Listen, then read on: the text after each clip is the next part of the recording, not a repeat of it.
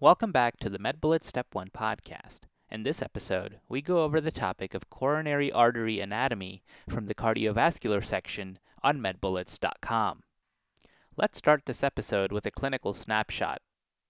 A 70 year old man presents to the emergency room with chest pain for the past hour. He has a medical history of coronary artery disease, hyperlipidemia, and type 2 diabetes mellitus. He has a 30 pack year smoking history and drinks alcohol regularly. His electrocardiogram reveals ST segment elevations in leads V3 and V4. Aspirin is given and he is rushed for an angioplasty. This is a case of myocardial infarction with left main coronary artery involvement. Let's review the anatomy of the coronary arteries. The coronary arteries include the right coronary artery, or the RCA, and the left main coronary artery, or the LCA. The right coronary artery arises from the right aortic sinus and supplies the right ventricle and the bundle of His. The branches of the right coronary artery include the sinoatrial nodal artery and the right marginal artery, the sinoatrial nodal artery supplies the sinoatrial node, and the right marginal artery supplies the right ventricle. The posterior descending artery, or the PDA, supplies the AV node, and this is supplied by the atrioventricular nodal artery. It also supplies the posterior portion of the interventricular septum and ventricles, along with the posterior medial papillary muscles. The left main coronary artery, or the LCA, arises from the left aortic sinus. The branches of this artery are the left circumflex coronary artery, or the LCX, and the left anterior descending artery, or the LAD. The LCX supplies the lateral and posterior wall of the left ventricle, the anterolateral papillary muscle, and supplies some of the blood that flows to the SA node and the AV node. The LAD supplies the anterior portion of the interventricular septum, the anterolateral papillary muscle, the anterior surface of the left ventricle, and note that this is the most common artery to be involved in myocardial infarction. Let's now discuss the coronary arterial system dominance. This is defined by which artery supplies the PDA. In cases of right dominance, which is 85% of all cases, the RCA gives rise to the PDA. In left dominance, which is 8% of all cases, the LCX gives rise to the PDA. And in codominance, which is 7% of all cases, both the LCX and the RCA give rise to the PDA. The coronary sinus is the endpoint of coronary flow and is continuous with the right atrium. In chronic pulmonary hypertension, the coronary sinus becomes dilated.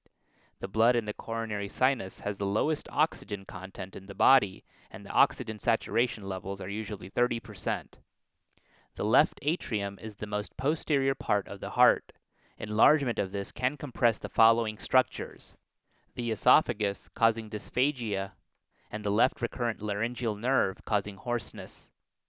Let's now review the localization of myocardial infarctions. We'll go over the leads with the ST segment elevation its respective location of the MI, and their respective vessels that are affected.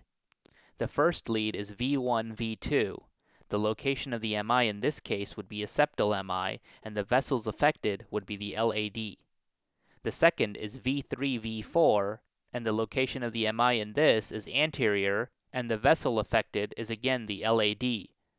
The next is V5 V6, and the location of the MI in this case is apical, and the vessels affected are the LAD, LCX, or the RCA. And the next leads are leads 1 and AVL, and the location of the MI in this is a lateral MI, and the vessel affected is the LCX. And the penultimate leads are the V7, V9 leads, and the location of the MI in this case is a posterior MI, and the vessels affected are the RCA and the LCX. And finally, the last leads are the leads 2, 3, and AVF. The location of the MI in this is an inferior MI, and the vessels affected are the RCA and the LCX. Let's now discuss the pathology of the coronary steal phenomenon. In a myocardial infarction, narrowed coronary arteries are dilated maximally to increase blood flow to ischemic tissues. When a vasodilator is used, coronary arteries that are not narrowed vasodilate. This results in narrowed coronary arteries that cannot further dilate, and thus the blood flow is stolen from the narrowed arteries. Classically, dipyridamole is associated with this and is also used for cardiac stress testing. Okay, so now that we've gone over the major points about this topic, let's go over a few questions to apply the information and get a sense of how this topic has been tested on past exams. First question. A 38 year old woman presents to her primary care physician after she felt dizzy during a hike at the Grand Canyon with her family. She says that the feeling of dizziness came on suddenly, though she had felt dehydrated and tired for about an hour prior to the event. She has no past medical history and does not take any drugs. She doesn't smoke and drinks sparingly. Physical exam is unrevealing, and both the basic metabolic panel and the complete blood count are unremarkable. EKG is obtained, and the results show an increasing PR interval until a beat drops, at which point the PR interval resets. Which of the following coronary arteries supplies the structure that is most likely abnormal in this patient? 1. Left anterior descending artery. 2. Left circumflex artery. 3. Posterior descending artery. 4. Right marginal artery. Or 5. Sinoatrial nodal artery.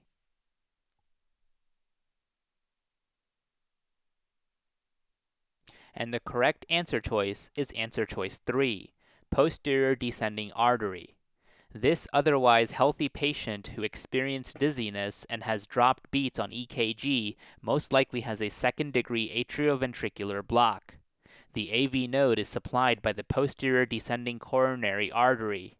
Remember, the heart is supplied by the right and left coronary arteries, which arise from the aortic sinuses immediately superior to the heart chambers the right coronary artery gives rise to the sinoatrial nodal artery, which supplies the sinoatrial node, and the right marginal artery, which supplies the bulk of the right ventricle. The left coronary artery gives rise to the left circumflex coronary artery, which supplies the lateral and posterior wall of the left ventricle, and the left anterior descending artery, which supplies the anterior portion of the interventricular septum. The posterior descending artery supplies the AV node and the posterior interventricular septum and can arise from either the left or the right side. Let's now review the incorrect answer choices. Answer choice 1, the left anterior descending artery, supplies the anterior portion of the interventricular septum rather than the AV node. Answer choice 2, the left circumflex coronary artery supplies the lateral and posterior wall of the left ventricle rather than the AV node. Answer choice 4. The right marginal artery supplies the bulk of the right ventricle rather than the AV node. And finally, answer choice 5. The sinoatrial nodal artery supplies the sinoatrial node rather than the AV node. In summary, the atrioventricular node is supplied by the posterior descending coronary artery. Next question. A 61 year old man is brought to the emergency room with chest pain. He developed severe, crushing substernal chest pain 10 hours ago while he was hiking in the Adirondack Mountains. He was with two friends at the time who gave him aspirin before carrying him five miles to a town to get phone service, where they then called emergency medical services. His past medical history is notable for hypertension, diabetes mellitus, and hyperlipidemia. He takes enalapril, metformin, and atorvastatin. He has a 20 pack year smoking history and is an avid hiker. His temperature is 100 degrees Fahrenheit or 37.8 degrees Celsius. Blood pressure is 102 over 60 millimeters of mercury. Pulse is 130 per minute, and respirations are 28 per minute. He is diaphoretic and intermittently conscious. Bilateral rales are heard on pulmonary auscultation. An electrocardiogram demonstrates ST segment elevations in leads 1 and AVL. Despite appropriate management, the patient expires. An autopsy is performed demonstrating ischemia in the left atrium and posterior left ventricle. Which of the following vessels was most likely affected in this patient? 1. Left anterior descending artery. 2. Left circumflex artery. 3. Left coronary artery. 4. Posterior descending artery. Or 5. Right marginal artery.